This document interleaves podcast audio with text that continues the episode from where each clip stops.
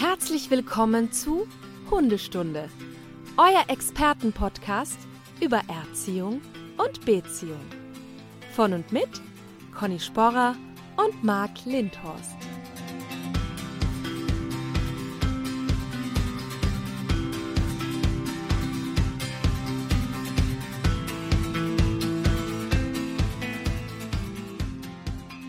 Einen sonnigen, wunderschönen guten Morgen, Conny, nach Wien. Einen schönen sonnigen guten Morgen aus Wien, Marc. Ja, ich sehe, du bist wieder in deiner Außenstelle, in deinem Außentonstudio ja. im Schrebergarten. So ist es. genau. Und frisch erholt, vier Tage Côte d'Azur. Sehr erholt, sehr erholt. Ja. Da, da beneide ich dich auch. Ich habe das bei Instagram gesehen, wo du da laufen warst, am, am Hafen mhm. oder sowas. Ich dachte, mhm. okay, nicht schlecht. Ja, es war auch nicht schlecht. Ja. Und ich muss sagen, die Franzosen sind total hundefreundlich. Ich war ja so in so einem kleinen Vorort von Nizza und da waren so viele Hunde und ähm, ich hatte große Freude, das zu beobachten. Und in, dem, in diesem Dorf war auch eine Katze, die das ganze Dorf regiert hat. Das war so lustig anzuschauen. So eine schwarz-weiße, die ist einfach, die hat einfach durch ihre Präsenz brilliert. Und eines Morgens war ich da an so einem ganz süßen Platz in der Kirche äh, Kaffee trinken und dann kam so ein Typ mit seinem kleinen Pinscher-Mischling und äh, der ist so durchs Gebüsch irgendwie so gestreunert und auf einmal kam diese Katze aus dem Gebüsch geschossen und der Hund hat sich erschrocken und ist so zwei Meter aus dem Gebüsch gesprungen. Und ähm, ja, und die Katze hat ihn halt verscheucht. Das war so ein lustiges Bild. Ich hätte so viel dafür gegeben, dass ich das auf Video habe. Es war so schön. Und weißt du, was noch schöner war? Dass der Typ dann ähm, der ist dann in das Gebüsch quasi und hat die Katze für den Hund vertrieben. So, und das wollte und ich nämlich gerade von dir hören, dass du natürlich dazwischen gesprungen bist und der Katze erklärt hast, pass mal auf, geht gar nicht, spinnst du. Ja, ich bin ja jetzt da territorial noch nicht so verwoben, deswegen habe ich mich nicht getraut. Aber, aber ich fand das so schön und ich finde das immer wieder so schön zu beobachten, wenn Menschen so aus dem Bauch heraus solche Entscheidungen für ihre Hunde treffen. Also ich habe das ja immer wieder auch so, äh, was ich so auf der Straße beobachte und so. Das hat mir, das hat wirklich mein Herz berührt, weil der Typ, der hatte so eine tolle Verbindung zu dem Hund. Das war so ein kleiner unkastrierter Rüde, der auch irgendwie so ein bisschen, glaube ich, so der Checker des Dorfes war. Also jetzt nach der Katze. Und ähm, der hat ihn da ohne Leine laufen lassen und die hatten so eine schöne Verbindung. Das war einfach, ja, sehr schön anzuschauen. Und, und wie hieß der Hund? Hast du es rausgefunden? Ja, ich habe es mir nicht gemerkt, aber bestimmt Filou.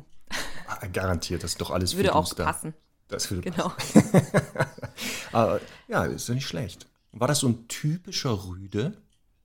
Das war in der Tat ein typischer Rüde, weil ähm, ich habe dann auch gesagt, so, ja, der Hund, der beeindruckt mich total, aber ich habe auch gesagt, okay, den möchte ich auch wahrscheinlich eher nicht mit einem Rüden sehen, beziehungsweise ist der wahrscheinlich ziemlich sexy mit Hündinnen, weil der hatte einfach so ein Auftreten, so ein kleiner, wie gesagt, so ein kleiner Filou einfach.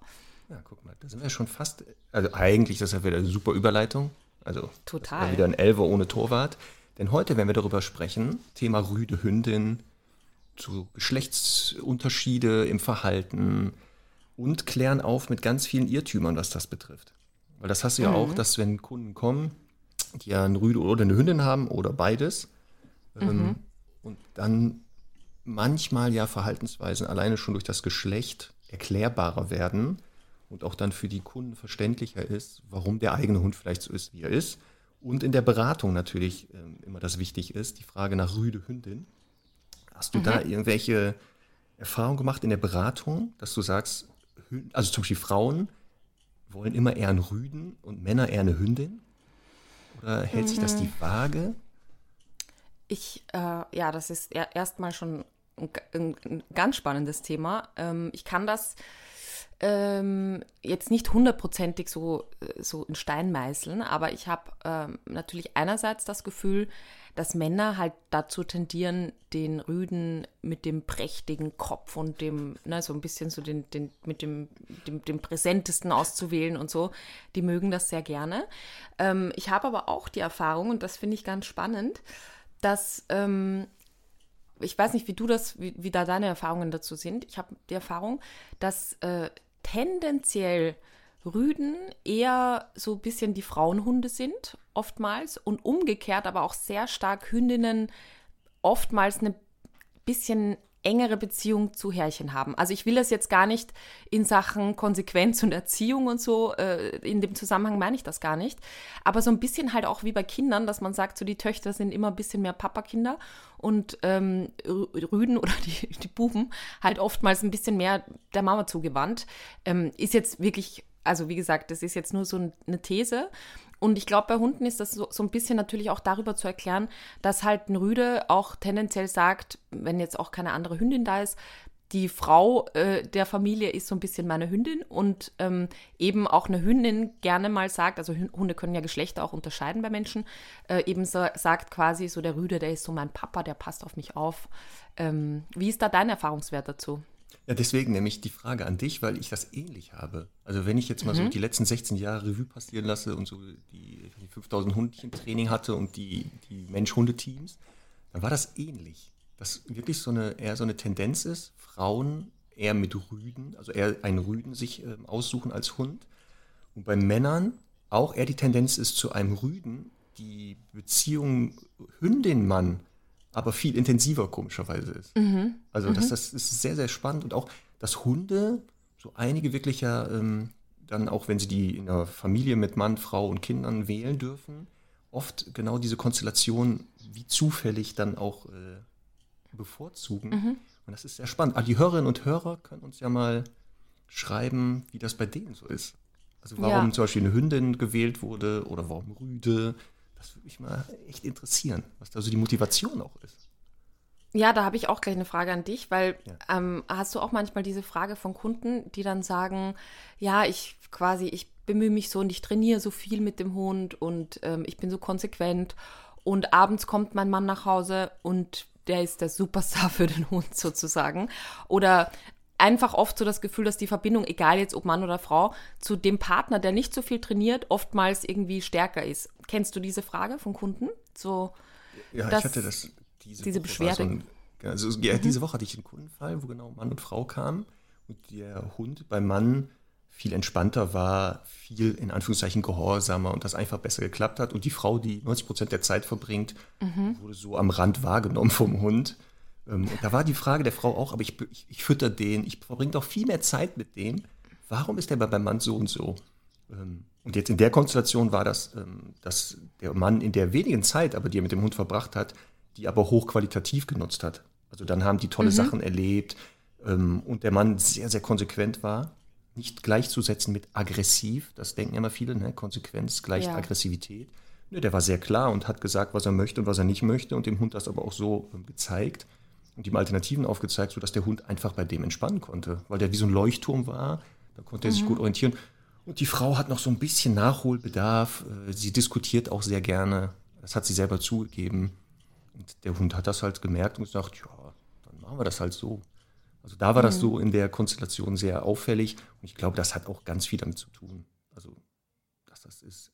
Es gibt ja diesen Spruch, willst du gelten, mach dich selten. Mhm. Also ne, das, was man, das ist ja wie Gold. Gold ist deshalb ja so wertvoll, weil es so wenig davon gibt, weil das so rar ist, möchte das jeder haben. Und manche Hunde tendieren ja dazu zu sagen, ah, das ist jetzt sehr spannend, äh, weil ich das kaum habe. Und damit steigt die mhm. Attraktivität dieser Ressource. Genau, sei ein Star, mach dich rar. Gibt's auch. genau. Ähm, ah, sehr gut. Ich, ich glaube aber oft auch, dass das vielleicht ein bisschen täuscht, ähm, weil, wie gesagt, ich kenne die Frage halt auch oft und das, ich meine, das ist jetzt, erkläre ich jetzt in einem sehr alten Rollenbild, aber trotzdem ähm, höre ich das ja einfach oft so, dass eben, wie gesagt, Fräuchen so die ist, die auch wie soll ich sagen, ein bisschen den unangenehmeren Teil macht oftmals und zum Tierarzt geht mit dem Hund und so weiter. Und eben, äh, dann kommt Herrchen nach Hause und dann ist der Hund halt eben, ja, äh, auf einmal nur klebt nur an dem. Und ich empfinde das aber auch oft so, ich sage dann zu den Leuten, dass es in einer Situation, wo der Hund wirklich unsicher ist, glaube ich, dass sich der dann tendenziell bei dem Menschen äh, orientiert oder an dem Menschen orientiert, der auch wirklich äh, klar ist und Sicherheit gibt und ähm, auch Konsequenz vorlebt. Das heißt, so ein bisschen, sage ich jetzt mal, wie wenn jetzt der lustige Onkel zu Besuch kommt, ne, der immer dann die lustigen Zaubertricks macht und so, dann ist natürlich irgendwie jeder abgeschrieben in der Familie, weil der halt eben, wie du sagst, selten da ist und dann halt in dem Moment äh, eben toll ist. Aber wenn es jetzt darum geht, dass sich, was weiß ich, das Kind zum Beispiel verletzt hat, dann wird es ja eher zur Mama gehen und sagen, äh, bitte nimm mich auf den Arm. Und ich glaube, dass das bei Hunden ähm, durchaus vergleichbar ist, dass man sich da nicht zu sehr davon, von, davon täuschen lassen sollte, ähm, dass eben ja auch gute Führung manchmal ein bisschen unpopulär ist und manchmal eben auch deswegen ja Grenzen gesetzt werden und so.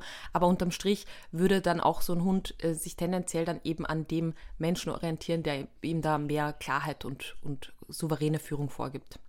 Ja, ich glaube, die Faktoren sind schon wichtig. Natürlich, dass Frauen aufgrund dieses alten Rollenbildes, was ja hier in Europa immer noch so ist, also müssen wir, mhm. können wir nicht verschweigen, und das ist ja auch, auch gelogen, ähm, dass leider immer noch Erziehung Aufgabe der Frauen ist und die Männer, weiß ich nicht, da die das, das Geld verdienen. Das ändert sich mhm. ja zum Glück. Also ich bin ja mhm. der feministischste Mann der Welt, weißt du ja. Mhm. ja? ähm, aber selbst ich falle immer in dieses alte Klischee, Stichwort Pflege der Hunde, also Krallen schneiden, ja. Ohren sauber machen, äh, scheren, zum Tierarzt gehen. Ja, mache ich sehr, sehr selten, macht er meine Freundin. Ähm, ich lasse die das gerne machen, aber ich ja. glaube, dass das jetzt auch einen Effekt natürlich haben kann, dass die wissen, ja, der macht das nicht so oft. Der ist vielleicht der nettere, was das betrifft. Ja. Ähm, aber sie finden sie genauso gut. Also das ist ja das Spannende. Ähm, dass sie genauso ihr folgen und auch da ähm, in Stresssituationen mit ihr Kontakt aufnehmen und Schutz suchen und auch bekommen. Aber ich würde das nicht mhm. unterschätzen. Also auch Männer, nochmal Appell an alle Hörer, männlich, Krallen schneiden und äh, mal Ohren sauer machen, müsst ihr auch mal machen. Muss man auch ich, outsource, ich outsource das, ja. weil ich überhaupt keine Lust drauf habe. Und ähm, deswegen, äh, also jetzt nicht im Sinne von, ich gebe den Hund ab, ich bin dann immer dabei, wenn sowas passiert. Ähm, das finde ich ja auch wichtig, dass man da ein bisschen Sicherheit gibt, aber äh, ich habe überhaupt keine Lust. Und ich glaube auch, dass das für den Hund unterm Strich, wenn er sich so ein bisschen dran gewöhnt, dass er auf dem Tisch steht und so, ähm, auch die weniger, also die, die kleinere Tortur ist, als wenn ich das irgendwie äh, mit meinen schlechten Mitteln quasi hier mache, ähm, bin ich eher ein großer Fan davon, dass man sagt, da holt man sich jemanden, der das professionell macht, der das nicht übertrieben macht irgendwie und lasst den dann da scheren und solche Sachen. Genau. genau, das ist auch der Grund, warum ich das nicht mache. Meine Freundin ist da viel besser drin. Das dauert dann nicht so lange. Ja. Bei mir wird das viel, genau. viel länger dauern. Ich bin da so unerfahren ja. und so tollpatschig. Deswegen, das ist das nur zum Wohl der Hunde. Natürlich. Aber Immer. hier, nochmal Stichwort Wahl, Geschlecht, ne? Rüd oder mhm. Hündin. Du hattest jetzt in deinem, in deiner, äh, in deiner Hundeleben-Karriere drei Hunde, war richtig, ne? Drei eigene, war das richtig? Semmel jetzt, ja. Abby und ja. davor war. Davor ja. hatte ich einen Rüden. Ähm, so, und darauf. Dann, genau. genau, und davor hatte ich auch nochmal eine Hündin. Ähm, also ich habe ich hab beide Seiten durchaus erlebt. Aber spannend, aber guck mal, 3 zu 1. Du tendierst ja, dazu, genau, drei Hunde in einen Rüde. Ne? Mm, mm, das ist sehr definitiv. spannend. Guck mal, da passt das nicht, das, was wir eben gesagt haben, ne? so ganz. Und jetzt wäre die Frage, warum tendierst du eher zu Hündin? Hm. Was gibt es da für einen ähm, Grund? Ja, ich habe es eh schon mal gesagt, mir sind ja die Hunde immer tendenziell eher zugeflogen. und ähm, ja, aus verschiedenen Gründen. Früher natürlich einfach so quasi nicht groß drüber nachgedacht und einfach, ähm, also ich habe nie, glaube ich, wirklich bewusst für oder gegen Rüde oder Hündin entschieden. Ähm, aber vielleicht gibt es eine unterbewusste Entscheidung. Äh, ja, was willst du jetzt von mir hören? Den, den jetzigen Stand oder, oder was ich äh, so aus der Erfahrung äh, sagen kann? Also, ich würde sagen, zum Beispiel bei Semmal, also ich würde tendenziell immer eher zu einer Hündin tendieren jetzt, ja. Ähm, ich, wir sprechen ja auch gleich nochmal so über so typische Thesen und Irrtümer, aber in mir gibt es immer so ein sehr großes Herz für Hündinnen. Semmel ist aber der lebende Beweis dafür, dass alle Thesen nicht stimmen, weil sie halt eine Rüdin par excellence ist, einfach, ja. Also wirklich, ähm, also ich, ich könnte von ihr weder sagen, dass sie irgendwie verträglicher ist, dass sie toleranter ist, dass sie weniger äh, sexuell ist und so weiter. Ähm, ja, ich, ich, ich kann es wirklich nicht festmachen und ich muss auch immer wieder, wenn ich jetzt so äh, von einem Rüden abraten würde, da muss ich zum Beispiel immer wieder an Bruno, aka Kevin Pascal denken, ja. der für mich mittlerweile ein Eunuch ist. Also der ist irgendwie. ein Eunuch, sehr gut. Der ist, ähm, der, der hat, also wirklich, der hat, äh, ich, ich habe ja dann äh, seiner, seinem Fräuchen irgendwann zur Kastration geraten, weil der doch eine Zeit hatte, wo der ein bisschen, wo ihm das so im Weg stand und in Anbetracht auch der Lebensumstände und so, äh, fand ich das einfach sinnvoller für den, war auch absolut richtig, auch so im Nachhinein betrachtet. Und damit ist er wirklich, also wirklich das unkomplizierteste Wesen auf der ganzen Welt. Ähm, also da, da trifft auch wieder keine der, der typischen Thesen zu. Weil ich hätte jetzt auch keine Tendenz. Also im Moment, äh, ich habe jetzt mit Hündin zusammengelebt, mit Rüden, mit gemischtgeschlechtlichen. Ich kann für mich momentan echt keine Tendenz feststellen, was so der nächste Hund mhm. vom Geschlecht wäre. Ich glaube, ich habe das ähnlich über dir. Wenn es passt, dann passt das. Und ob es dann ein Rüde oder eine Hündin ist, wäre mir jetzt relativ egal eigentlich.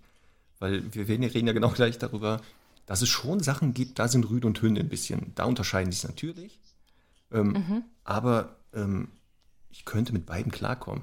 ich glaube, das wäre so eine Geschichte. Weil ich weiß, dass viele ähm, Besitzer, zum Beispiel Stichwort Hündinnen, natürlich ein bisschen abgeschreckt sind, ähm, Thema Läufigkeit und alle mhm. Erscheinungen, die damit zu tun haben. Mhm. Ähm, aber die Erfahrung zeigt, dass wenn ähm, Menschen sich eine Hündin holen und das mal erlebt haben, dass im Nachhinein viele sagen, so schlimm war das nicht, wie man sich das vorgestellt hat.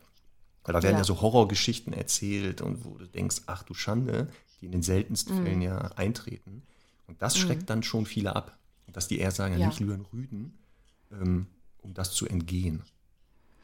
Und, und ich wäre eben, also wenn man das jetzt wirklich auf die Sexualität ummünzt, ja, oder auch, sage ich jetzt mal, die Hormone, mhm. dann tendiere ich ja tendenziell eben mehr zur Hündin, weil das äh, in aller Regel zweimal im Jahr an ein paar Stellen ein kurzes Thema ist aber ähm, ein Rüde einfach das ganze Jahr paarungsbereit und intakt ist. Und das ist eins der Themen, die mich am allermeisten nerven, weil man sehr häufig halt ein ständiges Thema mit Sexualität hat. Und im allerblödesten Fall, und das finde ich eben noch schlimmer, nicht nur dieses ähm, die, die sind dann aufdringlich bei Hündinnen und man muss immer ist irgendwie ständig damit beschäftigt, die äh, davon abzuhalten, sondern eben auch, wenn es dann so in, in so Konkurrenzdenken geht und die einfach mit anderen Röden unverträglicher sind, weil sie halt so ein bisschen sexuell motivierte Aggressionen haben oder zumindest in der Vorstufe eben eher so ein äh, Imponierverhalten dann immer zeigen und so. Und wenn ich dann halt einen Hund habe, so ab 20 Kilo plus, dann kann das schon echt mal ein bisschen schwierig werden. Aber äh, nochmal da ganz klar, das muss ich als Hundetrainerin einfach sagen, Sexualität hat sehr, sehr viel mit Erziehung zu tun. Ähm, ich glaube, da sind wir uns einig. Äh, ein Hund, der ganz klare Regeln und Strukturen hat, der äh, braucht ja, also der, der, der, der hat ja nicht so im Kopf, ich bin der König der Welt und ich äh, schnapp mir jetzt mal alle Hündinnen, sondern ist ja in der Natur auch ganz klar, dass da in einem Rudel äh, viele unkastrierte Rüden leben und äh, die, das Privileg der Verpaarung nur dem Ranghöchsten gehört. Und das kann man sich natürlich für die Erziehung auch übertragen und sagen, überleg mal, wie viele Rechte dein Hund eigentlich hat und ob das nicht ein bisschen mit der Sexualität, Sexualität zu tun hat. Also das ist ja auch ganz klar. Aber trotzdem, Hormone sind halt Hormone und ähm, da gibt es halt Zeiten, wo das ein bisschen anstrengender ist und so. Aber deswegen tendiere ich tatsächlich eben, um die Frage zu beantworten, mehr zur Hündin, ähm, weil wenn es da hormonelle Schwankungen gibt, dann sind die zumindest überschaubar. Und guck mal, weißt du was, Conny, was da passt? Der nächste Witz. Oh ja. Und zwar, mitten in der Nacht ruft die Besitzerin eines Rüden beim Tierarzt an. Herr Doktor, Sie müssen mir helfen. Seit Stunden hängt mein Rüde auf der Nachbarshündin und ich krieg den da einfach nicht weg. Haben Sie schon mal mit der Hundepfeife probiert, meint der Tierarzt. Ah, gute Idee, sagt die Frau und hängt auf. Ein paar Minuten später ruft sie wieder beim Tierarzt an. Hat nicht geholfen, was soll ich denn jetzt machen? Hat der Hund etwas, was er besonders gerne frisst? Versuchen Sie das doch mal. Ah, super Idee, meint sie, legt auf. Wenige Minuten später ruft sie erneut an. Herr Doktor, es hat nichts gebracht, jetzt weiß ich gar nicht mehr weiter, jammert sie. Rufen Sie Ihren Hund doch mal ans Telefon. Hä? Wie? Warum soll das denn funktionieren? Na, bei mir hat es ja schließlich auch schon dreimal geklappt. Also, verstehst du? Sie hat ihn dreimal angerufen nachts und er konnte sich mit nichts mehr anders beschäftigen, also den Hund. Und ach, egal. Mm. Ja, ich, es hat ein bisschen gedauert. Ja. Mal langsam habe ich das Gefühl, dass du irgendwie die Witze nicht schätzt. Meine ganzen Bemühungen, dass ich hier immer recherchiere, ganz tolle Witze, dass du das irgendwie nicht richtig wertschätzt. Soll ich dir was sagen? Ja. Äh, wir haben ja bei Lernverhalten über so ein paar Begriffe gesprochen. Ne? Und ich sage nur einen: erlernte Hilflosigkeit. bei mir oder bei dir? Bei mir. Ach, herrlich. Na gut, komm. Dann fangen wir mal, steigen wir mal voll ins Thema ein. Eine Sache hast du jetzt schon mal gesagt, Stichwort Sexualität. Mhm. Ähm, Unterschiede Rüde und Hündin. Und ja, der Vorteil, der auch ein Nachteil sein kann, die Hündin ist halt nur zweimal im Jahr, wenn sie nicht kastriert ist, ähm, in einer hormonellen Phase, wo Sexualität ein Thema wird. Und das andere hast du gesagt, der Rüde ist immerläufig, 365 mhm. Tage im Jahr. Ähm, das unterscheidet beide schon. Ähm, und deshalb wird das Thema Sexualität ja auch für die Hündin nur zweimal im Jahr spannend, eventuell und für den Rüden immer. Ähm, das ist schon mal auf jeden Fall ein Unterschied. Ähm, die einfachsten, wir fangen mal ganz, aber ganz von vorne an. Ganz leicht. Noch nicht mit Verhalten, das ist schon zu komplex. Wir bereiten die Hörerinnen und Hörer darauf vor. Äußeres Erscheinungsbild. Unterschied mhm. Rüde Hündin. Wenn es mhm. Reinrassige sind, wir reden jetzt von Reinrassigen am Anfang, ist ein bisschen leichter, weil bei Mischlingen ja. kann das ja schon mal ein bisschen variieren. Ähm, dass ja bei den Hündinnen der Körperbau öfter etwas zierlicher ist. Mhm. Das haben wir ja eher ähm, bei Hündinnen, ähnlich wie bei uns Menschen übrigens. Ne? Dass Frauen ja eher zierlicher sind und Männer etwas breiter. Und da kommen ja die Hormone ins Spiel, das bekannte Je nach Mann. Verantwortliche. ja, ja, natürlich. Wir müssen jetzt immer sagen, die Ausnahme bestätigt die Regel und das hat abhängig auch vom Mann und wie der gehalten wird, ja. der Mann, was der zu essen bekommt und sowas, wie der beschäftigt ja, wird. Ja, ja, so viel zu, zu deinem Feminismus. Mhm. Ja. Nein, aber das ist ja wirklich eine Sache, wo man sagt, ja, das ist schon auffällig und die Größe. Das ist ja sehr spannend, dass gerade bei reinrassigen Hunden sieht man das schön, ähm, dass die Hündin kleiner sind als die Rüden. Mhm. Und das könnte ja auch ein, genau. ähm, ein, Grund sein für viele, dass die sagen, ja, ich möchte nicht so einen massigen, ähm, bulligen Hund haben, sondern ich möchte eher etwas Kleines, Zierliches, ähm, aufgrund der Wohnsituation ja. oder den kann ich besser handeln, dass er die Wahl zu einer Hündin ja tendiert dazu. Jetzt haben wir aber schon gehört, ja. dass Semmel, jawohl, so wie Pina, ne, äh, Gott hab sie selig, ähm, ja, eine Rüdin, also eher rüdinhaft mhm. sich verhalten. Und bei Pina war das übrigens auch spannend, weil wir haben ja damals die vor der ersten Läufigkeit kastriert. Ganz schlechte Idee gewesen mhm. bei dieser Hündin. Führte das auch dazu, dass jetzt vermehrt Testosteron zirkulierte und die auch wirklich sich, also vom Körperbau rüdenhafter aufbaute. Also die bekam echt mehr Muskulatur. Hast du das bei Semmel auch festgestellt oder kannst du das unter dem Fell erkennen? ähm, ich kann, also die kam schon kastriert zu mir. Ja. Ich weiß ja immer noch nicht, ob die ein halbes Jahr war oder ja. Ich tendiere eher dazu, dass die ein Jahr alt war. Ähm, und die war ja, also wurde in Griechenland auf der Straße gefunden, kam dann zu einer netten Frau, die da die Hunde aufnimmt und vermittelt. Und eben in Griechenland da keine Chance ist, dass man die regional vermittelt. Und deswegen kam sie dann nach Österreich. Und weil diese Frau in der Tierklinik arbeitet, kastrieren die die Hunde da gleich, was ich ja natürlich im Sinne des Tierschutzes auch ähm, eine gute Idee finde. Ähm, jetzt war es aber bei Semmel wirklich so, dass die, also wie gesagt, kam schon kastriert zu mir und ich hätte an keiner Stelle in ihrem Fall gesagt, das war eine schlechte Idee.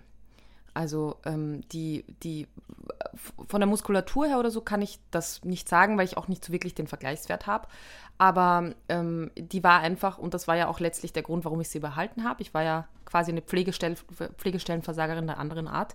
Ähm, die war ja schon in dem jungen Alter sehr ernst und sehr er erwachsen von ihrem ganzen Habitus und Tun her.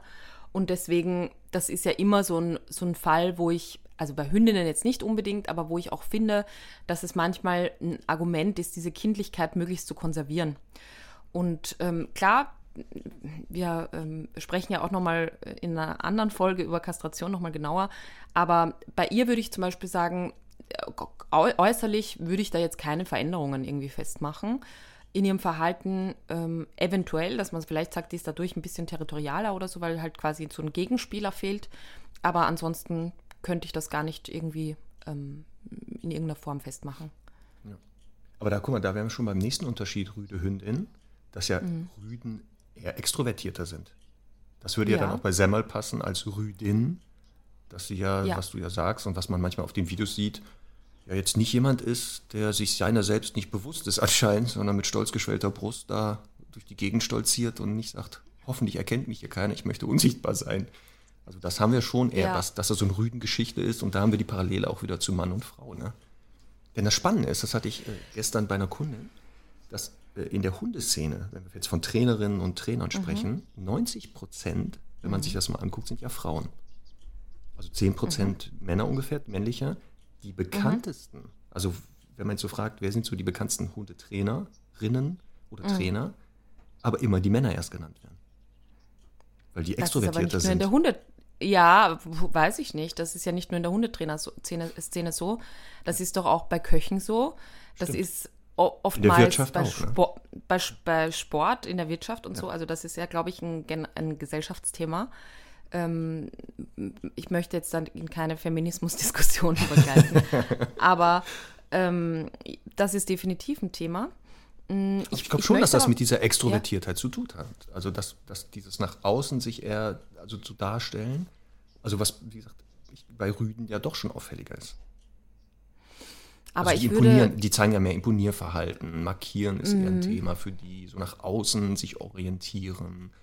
Das sehen wir schon eher bei Rüden als bei Hünden. Ja. Ausnahmen bestätigen die Regel nochmal. Ne? Also Rasse, Persönlichkeit, Herkunft, Erfahrung, ähm, die haben wahrscheinlich mehr Einfluss auf sowas. Aber so generell eine Tendenz, würde ich jetzt sagen, so über, was ich, wenn ich das jetzt so Revue passieren lasse, dass Rüden extrovertierter sind. Ich glaube einfach, es ist, also ich bin noch immer so ein bisschen in der Menschenwelt. Ich glaube, es ist, es ist ein, einfach eine Typfrage. Ähm, ich würde bei mir nicht behaupten, dass ich nicht extrovertiert bin. Also ich bin definitiv keine, keine Rampensau, die das braucht, dass äh, ihr jeder zuhört und so. Aber ich bin, wenn ich in meinem Thema bin, zum Beispiel sicher nicht äh, weniger ähm, am Reden. Ich meine, wir kennen das, wir haben schon das ein oder andere Seminar gemeinsam gemacht. Und da, also ich kann mich erinnern, als wir, ich weiß nicht, letztes, naja, vor zwei Jahren ähm, im Tierheim waren, das war ja eher auch ein äh, Dialog zwischen uns beiden. Ne? Da hast du diese Fortbildung geleitet und dann war es so, ein- so ein Fachsimpel und so. Und da, da, kann ich mich, da kann ich mich ja gar nicht zurücknehmen, weil ich dann halt diskutieren möchte und, und das so besprechen möchte. Also ich glaube einfach, es ist Typfrage und das sieht man ja bei Semmel auch. Also die ist ähm, jetzt auch keine Rampensau, aber wenn es drauf ankommt, dann ist die präsent. Ich ähm, heiße das nicht immer gut, weil das natürlich auch manchmal negative Auswirkungen hat, aber ich glaube wirklich, unterm Strich ist es eine Typfrage.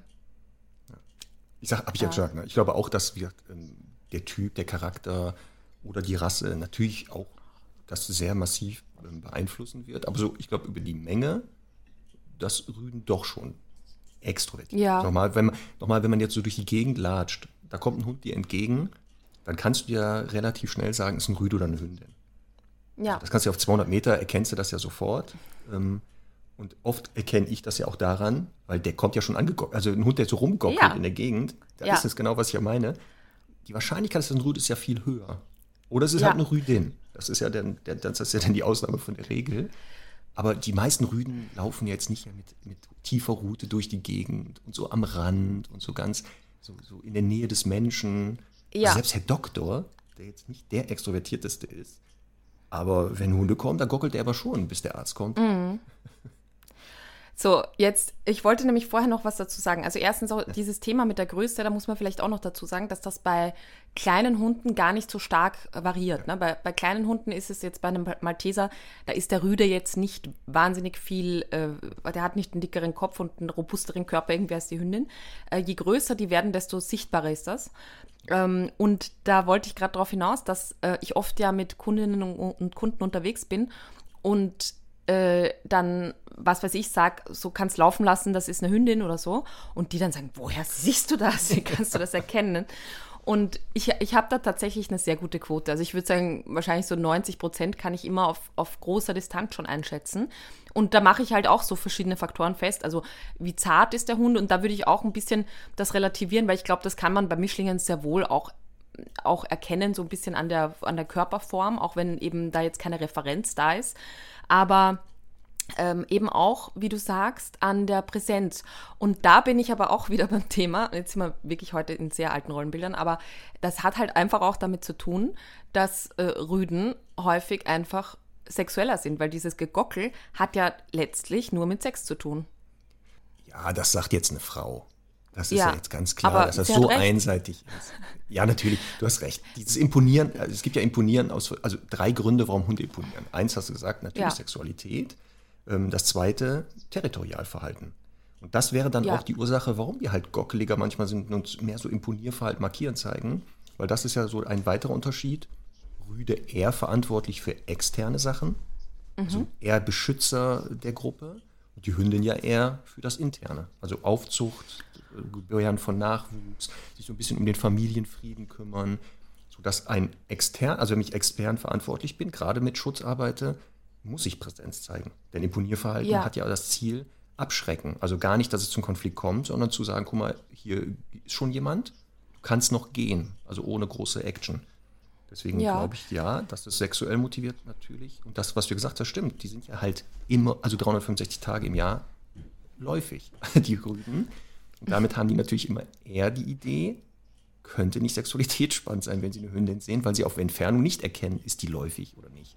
Das haben sie dann eher im Nahbereich durch die Großkontrolle. Das haben wir auch, dass die Rüden dann da sehr aktiv werden Ja. manchmal. Und deswegen gebe ich dir schon recht, natürlich, dass die eher über Sex nachdenken, glaube ich, als Hündinnen. Ja, und ich glaube auch, also heute ist wirklich eine sehr philosophische äh, Folge, die wir, die, die eben auch viel mit Menschen irgendwie so ein bisschen korreliert. Aber ähm, ich glaube einfach, dass, das ist vielleicht so die Zusammenfassung daraus, ähm, dass das bei Rüden einfach sichtbarer ist. Und das ist ja letztlich äh, in der Menschenwelt auch so, dass halt eben Männer eher ein bisschen sichtbarer gockeln und präsenter sind. Und ähm, und das bei Frauen oder Hündinnen halt, ich glaube nicht, dass die weniger oft dran denken, aber die, die haben das halt alles ein bisschen subtiler. Ne? Das ist so wie mit Markierverhalten auch. Ähm, da ist jetzt eine Hündin, äh, Hündinnen markieren ja genauso, aber halt aus dem, ähm, also finde ich immer so subtiler und eben nicht so präsent, wie das ein Rüde machen würde. Das ist ja auch, weil die Hündin ja wählen. Also die können ja unter den Rüden auswählen, wer theoretisch der Auserwählt ist. Und der Rüde muss sich genau ja, anstrengen. Deswegen glaube ich auch, haben wir eher dieses Stimmt. starke Imponieren. Also der Rüde muss Ja. zeigen, dass er der Tollste ist und die Hündin wählt ja. Das heißt, die muss weniger das zeigen. Wobei in, der, ähm, in, der, einer, in den Phasen der Läufigkeiten zeigen auch Hündinnen mal Imponierverhalten. Also das Ja. sieht man dann auch, dass die auch schon mal ein bisschen präsenter werden. Auch um dem Rüden Ja. zu zeigen, guck mal, ich bin auch körperlich fit. Und natürlich gleichgeschlechtlichen Artgenossinnen sagen, passt mal auf, hier Abstand halten jetzt, ne? Wenn Kerle Mhm. in der Nähe sind, I'm the one and only. Ja, stimmt, so habe ich das noch gar nicht betrachtet. Ja. Ja. Ähm, ich habe letztens äh, beobachtet einen Mann, der, ähm, ich bin da gerade zum Auto gelaufen und da ist ein, ein Mann, der hat irgendwie Kinder auf einem Spielplatz, aber so zusammengeschissen. Ich weiß nicht, was sie gemacht haben, aber irgendwas ganz Schlimmes. Und dann, ich habe das, das Schimpfen gar nicht so gehört, aber ich habe dann gesehen, wie der Typ weggeht und sich aufgeblasen hat und dann so richtig, also da hat man so richtig gemerkt, da ist nochmal Testosteron eingeschossen. ähm, und der hatte natürlich auch seine Frau dabei, das heißt, er musste sich nochmal extra aufblasen und ist dann so mit breiten Armen nochmal so weg. Und das finde ich auch immer ganz spannend zu beobachten. Also das ist wirklich in der Menschenwelt, die ja schon also intellektuell so fortgeschritten ist, immer noch an, am Ende sind das einfach Affen, also jetzt nicht nur Männer, sondern es ist ja bei Frauen genauso. Ähm, dieses, Danke. also dass der Körper nicht anders kann, als dann das nochmal in Körpersprache zu unterstreichen, was man halt gerade gemacht hat. Ne? Und das, also das Testosteron, offensichtlich ist das halt ein automatischer Reflex, dass man dann halt nochmal ein bi- bisschen mit geschwellter Brust da abtreten muss. Das fand ich so lustig. Ja. und das ist ja auch das Schöne, wirklich, dass so viele Parallelen sind äh, zwischen Hund und Mensch, dass die beiden Arten ja wirklich so gut zusammenleben. Weil genau, Ja. wir ähneln uns ganz oft und viele Verhaltensweisen zeigen das. Und auch was wir heute über Rüde Hündin sagen, Mhm. trifft ganz grob natürlich auch bei Mann und Frau zu. Jetzt nochmal, ne, wir wollen das Ja. jetzt hier nicht klischeehaft runterknallen, ähm, aber es ist, hat wirklich schon damit zu tun, dass letztendlich auch Hormone ja Verhalten machen. Mhm. Das ist halt einer der Hauptunterschiede, dass der Rüde mehr Testosteron produziert als die Hündin. Ja. Die produziert das zwar auch, aber es ist halt viel zu wenig. Und das Östrogen, wenn sie unkastriert ist, dämpft halt auch natürlich die Wirkung von, von ähm, Testosteron, sodass wir natürlich auch nicht nur äußerliche Unterschiede haben, sondern halt auch Verhaltensunterschiede. Und wie gesagt, die Aufgabenteilung unter den Hunden, ähm, wer ist für was verantwortlich biologisch, ist bei Hunden auffälliger noch zu erkennen. Genau dieses, sag ich ja, ähm, rüde Beschützer, ähm, gerade in der Phase, wenn Nachwuchs im Spiel ist und die Hündin kümmert sich halt intern um den Nachwuchs. Und daraus Ja. resultieren ja auch im Verhalten viele Unterschiede, was wir schon gesagt haben. Ne? Also beschützen heißt auch extern sich präsentieren, dadurch auch mehr Imponierverhalten, mehr Markierverhalten, Sexualität auch gesteuert durch diese zyklusabhängigen Hormonschwankungen der Hündin, die dann zweimal im Jahr vielleicht sexuell motivierter ist und der Rüde theoretisch das ganze Jahr. so kann man sich halt viele Sachen schon dadurch erklären, nämlich. Absolut. Wollen wir zu unseren Top 3 kommen, Marc? Ah, super. Sehr Ja? gut. Ja, pass auf, die Top 3 der Irrtümer bezüglich Rüde und Hündin. Fahr ab den Jingle. Conny und Max Top 3. So, fangen wir an. Top Ich würde es 3. ja, ich Ja. ja. die meistverbreiteten Thesen nennen. Denn ob es Ja. Irrtümer sind oder nicht, da will ich mich gar noch nicht so festlegen. Ja, oder genau. Oder die, die genau. Das, was so Ja. über Rüden und Hündin so gesagt wird. Genau, ja. Genau. Wir Ja. gucken mal, ob das stimmt oder nicht. Wobei wieder keine Gewähr hundertprozentige Richtigkeit. Natürlich gibt es immer die Ausnahme von der Regel. Und dein Rüde und deine Hündin, liebe Hörerinnen und Hörer, ist natürlich anders. Das wissen wir. alle. Natürlich. Natürlich. Platz 3. Dein Platz Bei drei. mir, soll ich sagen Platz 3? Ja. Hündinnen sind leichter zu erziehen als Rüden. Das ist So, und jetzt ja, weiß ich auch, warum du dir Hündin holst. Ja. ähm, ich sage jetzt gleich mal meinen Platz 3, weil ich glaube, wir meinen das Gleiche. Okay. Äh, Rü- Rüden sind unverträglicher. Meinen wir das Gleiche? nee, Nee? du meinst, dass die wahrscheinlich, äh, ich glaube, du meinst eher, die raufen gerne, Ja. legen sich gerne ja. mit anderen Hunden. Stimmt, Ich meine wirklich, ja, ja, also von. Menschen leichter zu erziehen. Also sind folgsamer, lernen okay. schneller. Jetzt aufpassen, sind schlauer als Rüden. Das Mhm. ist natürlich der größte Schwachsinn. Das Ja. ist ja, also Intelligenz hat ja gar nichts mit Geschlecht zu tun übrigens. Bei Menschen übrigens auch nicht. Aber könnte man nicht sagen, leichter zu erziehen deswegen, weil sie weniger Ablenkungsfaktoren haben in der Umwelt, die jetzt zum Beispiel, wie du beschrieben hast, müssen sich territorial mehr kümmern, haben mehr sexuelle Ablenkung und so. Und das führt vielleicht dazu, wenn das bei der Hündin wegfällt oder zumindest seltener stattfindet, dass, dass äh, Hündinnen eben leichter zu erziehen sind. Also diese, The also diese Aussage sind leichter zu erziehen als Rüden. Genau, würde ich sagen, zweimal im Jahr gilt die eben auch nicht. Das ist halt in Phasen der Läufigkeit, Scheinträchtigkeit, Scheinmutterschaft, weil da natürlich andere Sachen plötzlich spannender werden und dann viele Hündinnen sagen, ja, weiß ich jetzt hier durch einen Reifen springen oder Apport ist jetzt vielleicht doch nicht mehr so wichtig. Ich muss jetzt mal hier die Wurfhöhle buddeln, muss ein bisschen gucken, wo sind meine Kinder gerade. Deswegen glaube ich, da stimmt das. Aber ab, also abseits davon, von den Läufigkeiten, Scheinträchtigkeiten, Scheinmutterschaft, glaube ich, ist das ein Irrtum. Also ich habe viele Hündinnen im Training gehabt, die leicht zu erziehen waren, aber auch Rüden, die genauso leicht zu erziehen waren. Und wenn ich jetzt mal selber die Hunde hier mir angucke, also Pina, absoluter Horror war das ja mit der, wo ich denke, nee, also da ist der Spruch aber mal ganz falsch. Da ist aber Herr Doktor viel leichter. Ähm, Charlie, der Rüde, mit de- der jetzt hier fast anderthalb ist, ist so dann so ein Zwischending. Also deswegen glaube ich, dass das eher so eine Sache ist, hat viel mit der Persönlichkeit des Hundes zu tun und jetzt aufpassen, ich glaube auch viel mit den Haltern. Also Ja. wie konsequent sind die wirklich und wie gut üben die etwas als mit dem Geschlecht. Also ich würde dem natürlich ähm, zustimmen, was du sagst. Äh, ich finde, man kann das eben nicht am Geschlecht festmachen, sondern letztlich an, dem, an der Persönlichkeit des Hundes. Und es gibt halt Hunden, die vielleicht rassebedingt einfach viel selbstständiger sind. Ähm, da ist es dann letztlich egal, ob Brüder oder Hündin. Ähm, einfach Persönlichkeitstypen, jetzt ganz unabhängig von der Rasse, die halt äh, weniger kooperativ sind. Und ich glaube, das ist halt das, was wir mit Erziehung meinen. Ist ein Hund kooperativ, hat der ähm, so, ich nenne es jetzt mal altmodisch, eine Unterordnungsbereitschaft ähm, oder will der halt alles selber regeln und das ist letztlich Persönlichkeitssache und natürlich auch Erziehungssache und eine Frage der Konsequenzen und Strukturen. Siehe Folge 1. Genau. Und da, was du jetzt gesagt hast, ganz wichtiger Faktor Rasse. Natürlich ähm, haben wir auch schon in den Folgen über ähm, Rassekunde gesprochen.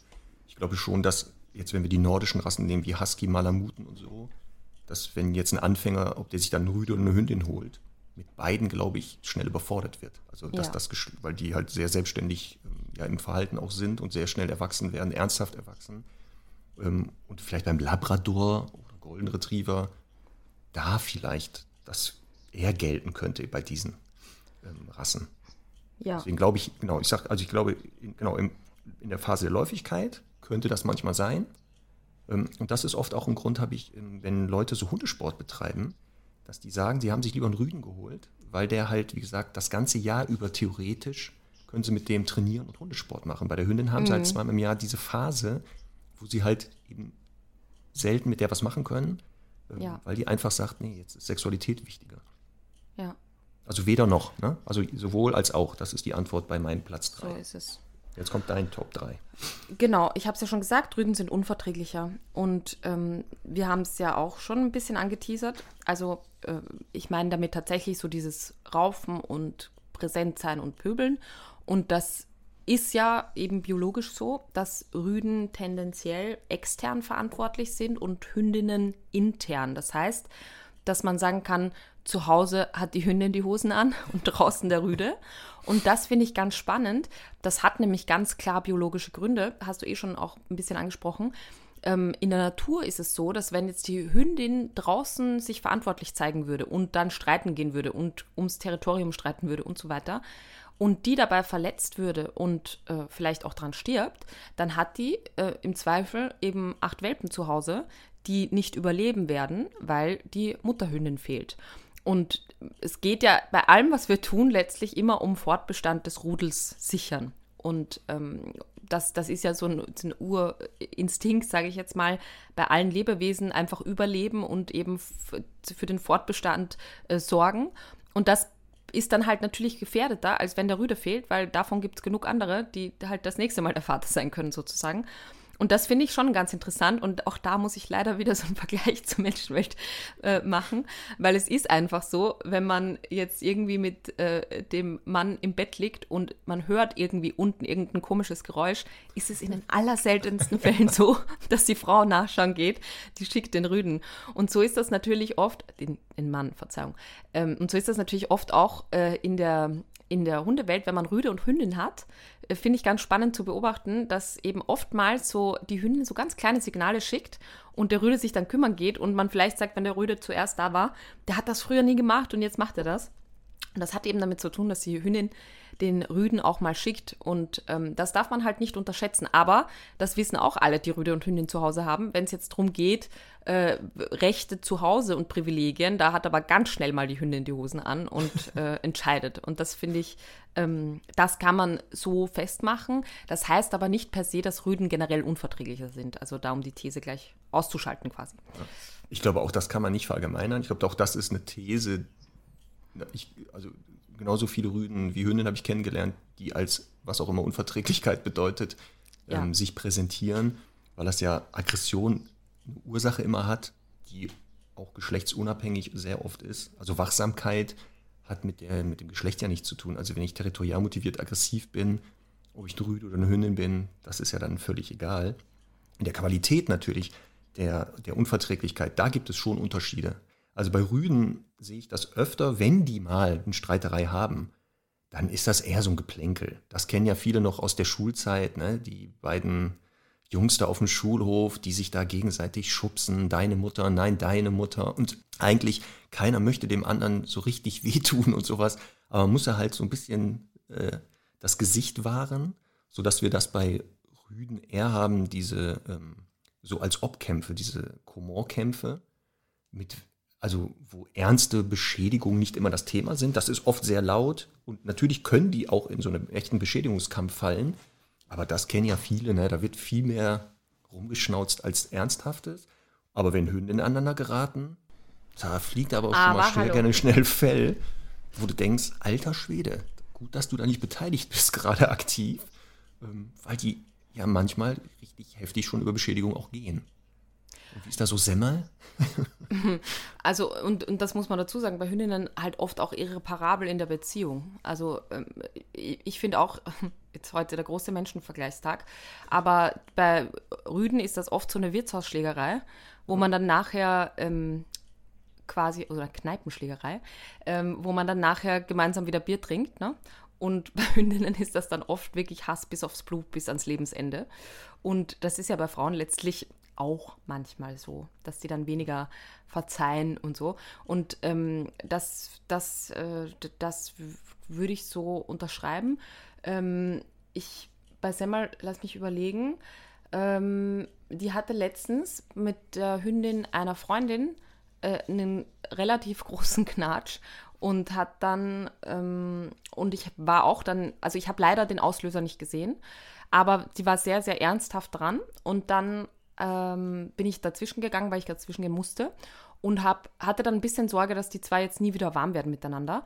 Ähm, weil die andere Hündin aber dann äh, so äh, devot reagiert hat und eben quasi nicht wirklich, also nur sich gewehrt hat, aber nicht so richtig mitgerauft hat, war es cool. Und es ging dann halt nach zehn Minuten, war wieder alles wie vorher. Aber, also Semmel ist halt auch eher so eine territoriale. Also ich würde sagen, da ist ihr Rüdenherz dann ein Vorteil, weil sie eben genau so dann auch reagiert. Also die würde, natürlich gibt es Hunde, die sie einfach bis aufs Blut nicht leiden kann. Und das finde ich, das kann man auch jedem Lebewesen irgendwie zugestehen. Ähm, aber grundsätzlich ähm, würde ich sagen, dass die da nicht so nachtragend ist. Geschlechtsabhängigkeit, Verträglichkeit. Mhm können wir jetzt nicht so bestätigen, dass das wirklich ist. Rüden sind immer unverträglicher und Hündinnen sind verträglicher, sondern auch hier wieder, das ist echt von Hund zu Hund unterschiedlich. Ja. Aber in der Qualität der Auseinandersetzung, da sehe ich schon so wenig, was du aussagst. Wirtshausschlägerei und dann kann man wieder ein Bier trinken oder Kopf ja. ab und das war's. Danach okay. nie wieder rotes Tuch für immer. Sehr gut. Dann Top Platz zwei. zwei. Platz zwei. Die Hündin, also Hündinnen sind immer verschmuster als Rüden mag, ich habe das Gleiche. Ja, das siehst du. Ja. Zwei, zwei äh, dumme, ein Gedanke, Gedanke sagt man, aber nee, das stimmt nicht. Das ist natürlich, wir schwingen auf einer Wellenlänge. So ist es. Das ist es. Und aber äh, stellst du das denn jetzt bei deinen Hunden, wenn du diese Revue passieren lässt, fest, dass, dass deine Hündin, also die Hündin eher verschmuster waren als der Rüde, den du hattest? Oder ist das Keine so, Sekunde. Null. Also null, wirklich. Ich habe ähm, zum Beispiel Abby war, die hat, also wir haben uns so jedes Jahr, jedes Lebensjahr einen Zentimeter mehr angenähert, würde ich sagen. sie war natürlich schon kuschelig, wenn sie das wollte, aber die war jetzt keine Kuschlerin auf der Couch. Die hat sich zwar gerne mal auf die Couch gelegt, aber einfach aus eigenem Nutzen, weil es da schön weich ist, aber eben nicht, weil sie jetzt so Nähe sucht. Und äh, der Rüde, den ich hatte vor vielen Jahren, der war ziemlich verschmust. Also der war wirklich, der hat echt die Nähe gesucht. Ähm, bei Semmel ist es so ein Mittelmaß, würde ich sagen. Auch nicht wahnsinnig kuschelig. Ähm, und also bei Bruno zum Beispiel, den ich ja auch oft habe, der ist sehr kuschelig. Also der würde, der würde auch aktiv eben Nähe suchen. Also da kann, das kann ich überhaupt nicht festmachen. Ist eh interessant, warum, warum diese These eigentlich entsteht oder warum es die gibt. Ja, ich glaube, das entsteht daher, da, wie gesagt, diese Aufgaben-Rollenverteilung ja auch bei Hunden ist dieses Hündin intern Fürsorge, Pflege des Nachwuchs. Ja. Dass daher vielleicht, ähm, weil sie auch dadurch sich eher im häuslichen Bereich aufhält, sich enger an die Familie bindet, wie gesagt, dafür mhm. dieses zuständig ist, dass vielleicht daher auch eher so eine Tendenz kommt, diese Nähe zu suchen, dass bei uns Menschen dann als verschmuster oder anhänglicher interpretiert wird.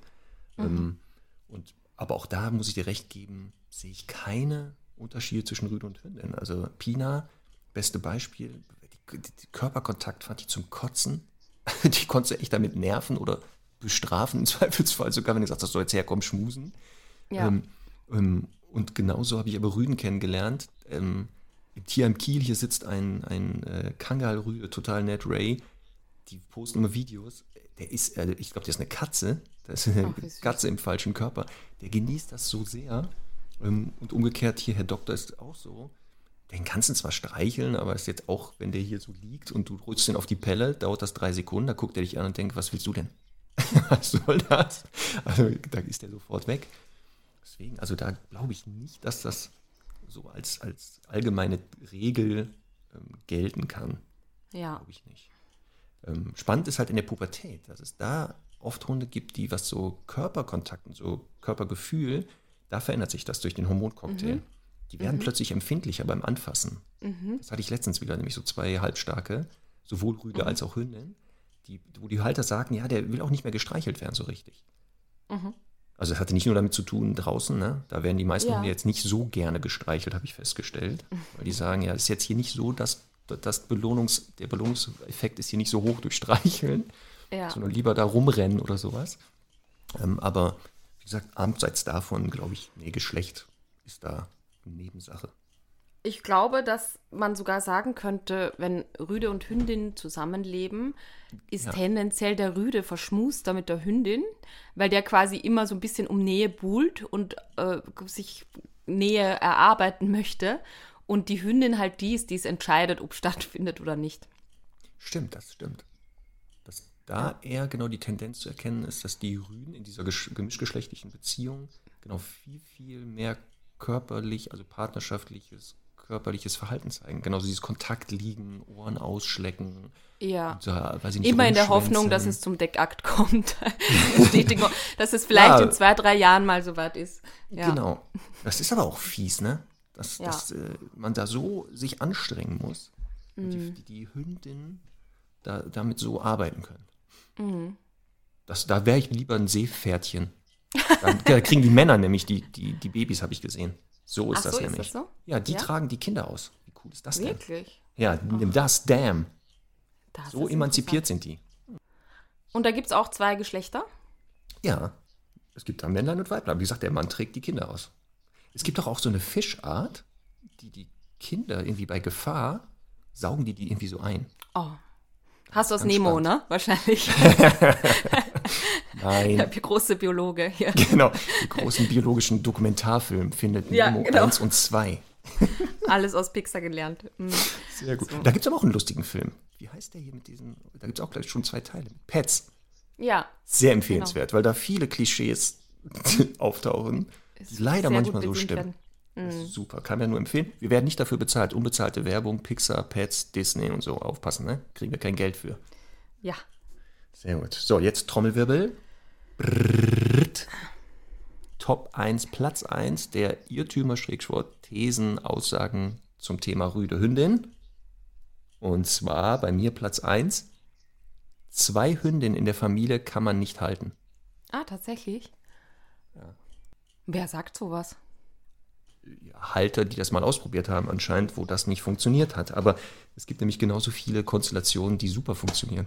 Also Ja, Deswegen ist absolut. das so eine Sache, kann ich nicht zu 100% bestätigen. Aus eigener Erfahrung, Pina Ja. und Fluse, die Dogge, haben zusammengelebt, ähm, hat Ah, ja. funktioniert. Ja, ähm, man muss, aber das sage ich schon, wenn man eine Hündin hat bereits, sollte man bei der Wahl der zweiten Hündin oder der dritten, je nachdem, da Mhm. muss man schon ein bisschen aufpassen. Weil das stimmt schon. Also wenn Sexualität ein Thema wird unter denen, worüber sie streiten, dann wird es richtig haarig. Und das sind auch Fälle gewesen, die ich jetzt in der 16-jährigen äh, Hundetrainer-Karriere hatte, wenn Hündinnen das Thema Sexualität bekommen haben, die zusammengelebt haben, also wirklich darum gestritten haben, dass es sehr, sehr, sehr oft sehr, sehr, also harte Streiterei waren, heftige Auseinandersetzungen sehr oft auch dazu geführt hat, dass man die wirklich für immer trennen muss, weil die sich nicht mehr akzeptiert haben. Also dass es da wirklich darum ging, wer geht, wer bleibt und nicht mehr um Rangordnung, sondern wirklich nur noch um dieses Privileg. Ähm, da stimmt das, aber wenn man die richtigen zusammenpackt, also Ja. Mutter-Tochter-Verhältnis, also ganz oft bei Züchtern ist das ja, dass die ähm, eine Hündin behalten und die Mutterhündin und da ja wenig Probleme entstehen dadurch. Ähm, deswegen glaube ich, das funktioniert, aber man sollte echt ein bisschen aufpassen. Aber genauso auch bei Rüde-Rüde-Konstellationen. Ja, also ich da finde, knallt's auch.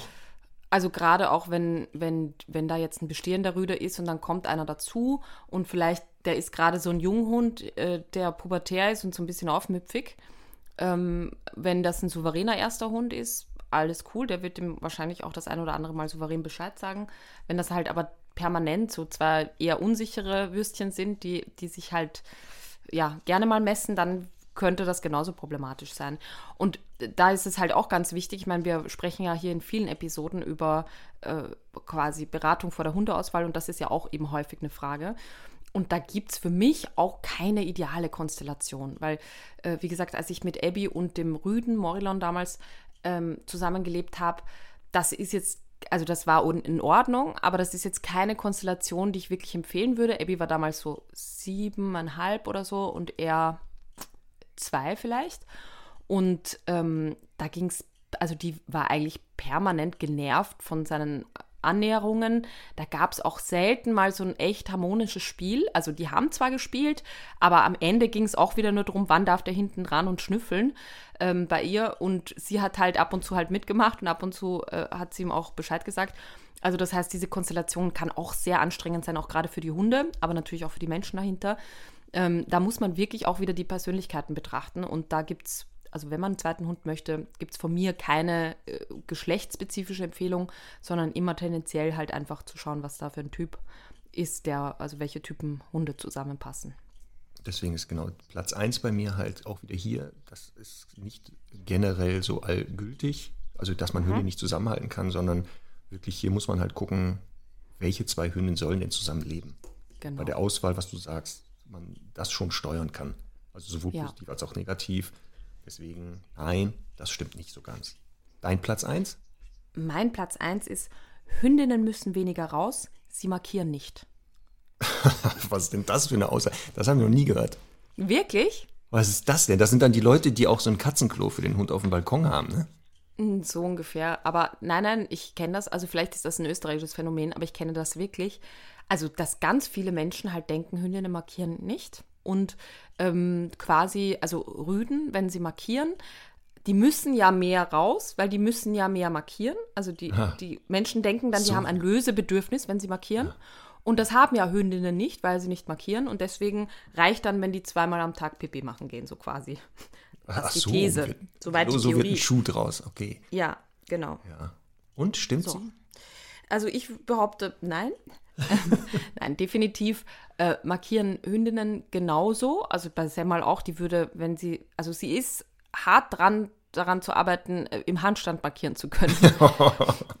Sehr häufig, zumindest dreibeinig mit gehobenem Bein. Und ähm, ich finde, äh, ja, bei ihr ähm, sehr, sehr, also ich lasse das natürlich an der Leine schon gar nicht zu. Im Freilauf äh, darf sie auch markieren, wenn es jetzt nicht so ganz gezielt ist, ich fixiere einen anderen Hund und markiere dann, würde ich vielleicht auch mal Bescheid sagen, dass sie damit aufhören soll. Aber insgesamt ähm, markieren Hündinnen natürlich genauso. Aber wie schon gesagt, ich finde halt ein bisschen subtiler. Also bei einem Rüden ist das alles ein bisschen bildhafter und dann oftmals halt eben mit viel Markieren und kurze Abstände und so. Und bei Hündinnen, die überlegen sich genau die Stelle, aber die ist dann die richtige. Und ähm, aber ja, insgesamt kann man das halt so einfach überhaupt nicht sagen. Ja, also ich quantitativ glaube ich schon, dass der Rüde häufiger draußen markieren wird als die Hündin. Was du sagst, stimmt, sie qualitativ dann. Also sie wählt viel gezielter aus wo wirklich eine Marke gesetzt werden muss. Mhm. Und Rüden manchmal sehr verschwenderisch ja mit den eigenen Körperflüssigkeiten umgehen. Also da kommt ja manchmal nichts mehr raus. Und da auch einen riesen Aufstand machen und sich drehen und da wird geschart mhm. und dieses im Handstand pinkeln, Kunststücke da machen, wo du denkst, okay, also das ist ja sehr spannend, was hier gerade mhm. passiert. Mhm. Ähm, und was ich festgestellt habe, gerade durch Fluse, die ja ähm, unkastriert ist, dass die in den Phasen der Läufigkeit da hat sie vermehrt markiert. Also da stieg das wirklich überproportional an, im Gegensatz außerhalb, was ja auch sinnvoll ist, weil die Hündin da ja natürlich einerseits ähm, ähm, anderen Hündinnen zeigen möchte, übrigens, ich habe hier nichts mehr zu suchen, also schon Revier markieren zeigt und in einer anderen Phase der Läufigkeit Rüden anlockt. Ne? Also sagt hier übrigens, Boys, und äh, ich bin jetzt soweit, ihr könnt mhm. mich hier finden.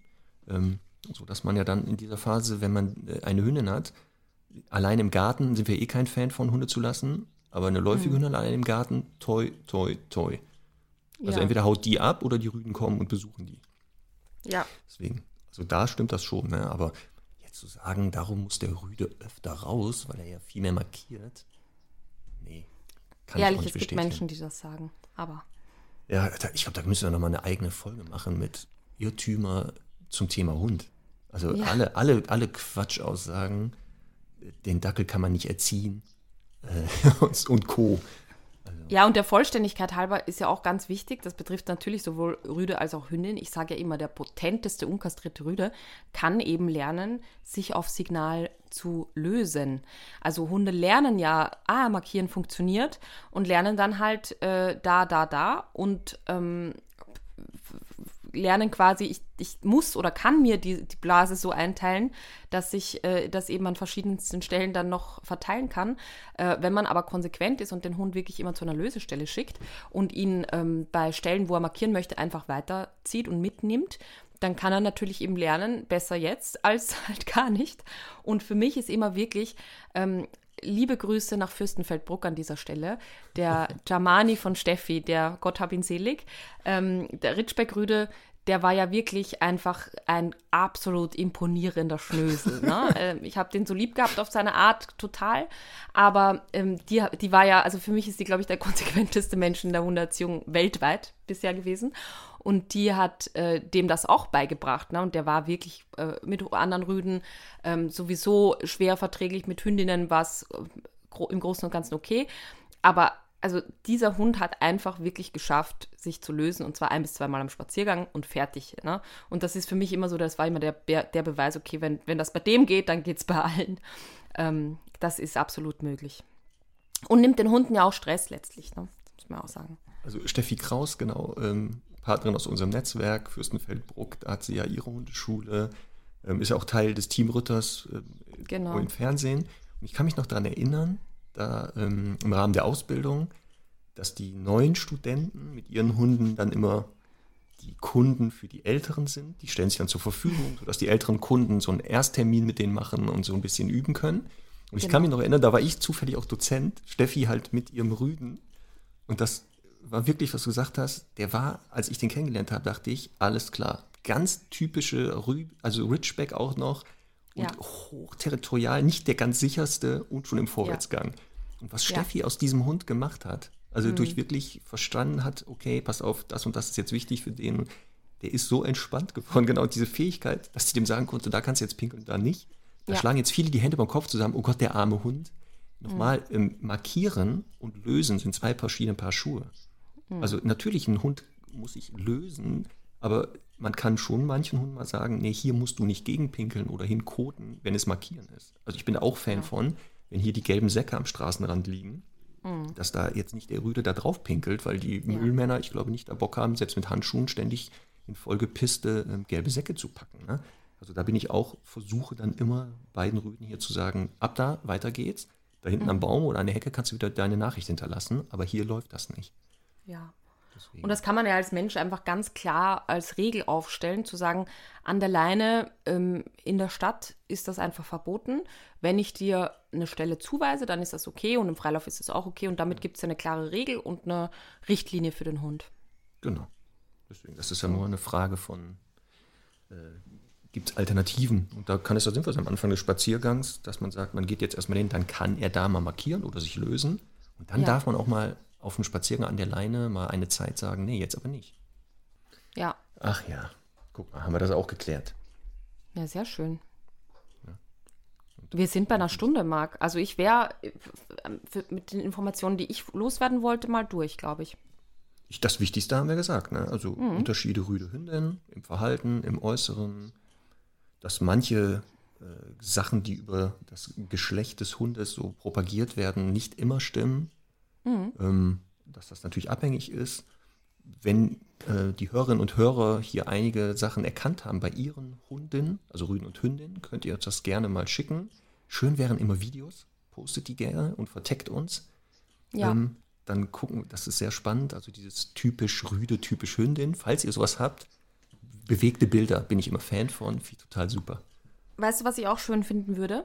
Wenn, ja. wir, wenn wir schaffen, vielleicht die eine oder andere Hundebegegnung zu filmen oder gerne auch die Hörerinnen und Hörer und Follower und Followerinnen, ähm, wenn wir, wenn, wenn wir so eine Umfrage machen. Also das heißt eine Hundebegegnung und äh, wie, die Frage ist, ist das ein Rüde oder eine Hündin? Und da gibt es ja bei den Insta-Stories so die Umfragemöglichkeit. Ähm. Vielleicht kann man das ein bisschen anstoßen. Fände ich, ja, das wäre gut, cool. Ne? Genau, Hundebegegnung. Dann ja. plötzlich stoppt das Bild Mhm. Ist das ein Rüde oder ist das eine Hündin? Oder sind das zwei ja. Rüden, zwei Hündinnen, Rüde, ja. Hündin? Das ist sehr spannend. Ja, auch da bitte mich auch mit vertaggen und Conny. Wir raten genau. mit. Wir raten du heißt Marc Lindhorst 1 auf Instagram und ich heiße Conny Sporer. Ja, das auch 1, tut mir leid. Der Name Marc Lindhorst ohne Nummer gab es nicht mehr. Wirklich? Ja, ich habe das auch. Wer ist denn der andere? Ja, das frage ich mich auch. Ja. Ich das raus. Marc Lindhorst ohne Nummer. Ich werde dich finden. Ja. Das gibt's doch gar nicht, oder? Hast du das auch schon mal? Hast du mal deinen eigenen Namen geguckt, ob noch jemand deinen Namen hat? Ja, es gibt, es gibt ein, zwei, die meinen Namen haben, aber. Aber in der Konstellation. Kenne sie nicht, ja. Hier in Deutschland, also deutschsprachigen Raum? Ich glaube, dass mein Name aus der Nürnberger Region kommt tatsächlich. Okay. Ähm, und Nein, also ich, ich glaube, es gibt eine Österreicherin, die auch so heißt wie ich. Ja, aber Marc Lindhorst, das ist ja mal interessant. Weißt du was? Eigentlich habe ich Marc Lindhorst ohne Ziffer gekauft. Ich hatte, das schon, ich hatte das schon vermutet. Du hast den einfach irgendwie schon genommen, blockiert, damit ich den nicht nehmen kann und mit so einer lame Nummer 1 da arbeiten muss. Das ist das Schlimmste der Welt. Weißt du, damals noch die, ähm, ich weiß nicht, du kannst dich daran erinnern, so die ersten E-Mails, da konnte man sich ja selber so, also da, bevor man sich selber aussuchen konnte, wie man heißt, hat man so damals die ersten Adressen zugewiesen, also zu- zugewiesen Ja. bekommen. Ja. Ganz wirre Buchstaben-Zahlen-Kombinationen, wo du denkst, Ja. Wie soll ich mir das merken? ja, Das ist ja auch vorbei, ne? Naja, Hauptsache, der Naja. Rüde oder die Hündin hat noch keine eigene E-Mail-Adresse. gibt es sicher auch. Ja, gibt's auch. So, Marc, nächste Woche Ja, gleiche Zeit, gleiche Welle. Sprechen wir über was? sprechen wir über auf deinen Wunsch Kastration, Ja. Pro und Contra. Das muss jetzt mal, äh, wir müssen das besprechen, Conny. Das wird Und immer wieder ja. auf der Wiese angesprochen. Ich höre da die Ja. wirsten Sachen drüber. Äh, Kolleginnen und Kollegen äh, raten teilweise zu Kastration, wo ich denke, nee, das ist aber ein bisschen zu kurz gedacht. Tierärzte haben ja eine ganz andere Meinung. Also das heißt, wir werden das genau von allen Seiten beleuchten. Was ist eine Mhm. Kastration im Gegensatz zu einer Sterilisation? Äh, welche Vor- und Nachteile hat das? Was sind Fälle, wo wir glauben, da macht das echt Sinn und wo Mhm. wir sagen, ah nee, also da bitte nicht kastrieren, das, macht, das wird keinen Effekt haben. Es wird eine sehr, sehr spannende Folge, sehr emotional. Und da könnte es übrigens auch sein, dass Conny und ich zum ersten Mal aneinander geraten und hier heftig diskutieren werden, weil Conny vielleicht der Meinung ist, das war, das, da muss man kastrieren und ich sage, nein, das sehe ich anders. Seid gespannt. Das wird richtig gut. Und so viel sei auch verraten, ihr werdet am Ende der Episode wahrscheinlich noch verwirrter sein als vorher und noch weniger eine Meinung dazu haben. Aber es ist wirklich, es ist einfach von so vielen Seiten zu beleuchten und mir ist einfach wichtig, dass wir da äh, von allen von allen Perspektiven einfach drangehen und dann kann man sich ja einfach eine Meinung bilden dazu. Genau darum wird es gehen. Also wir wollen da nicht missionieren und dann sagen, Ja. das ist so, sondern wirklich einmal so den aktuellen Stand einmal beleuchten. Was sagen Studien bzw. Erfahrungswerte? Ähm, Und da seid ihr auch dann herzlich äh, aufgefordert, nach der Folge uns eure Erfahrungen dann mitzuteilen und so. Mhm. Wir sind ja immer offen für sowas, ne? Ja, Das wissen ja die Leute. Dass wir auch ein Service-Podcast sind. so ist es. Naja, So.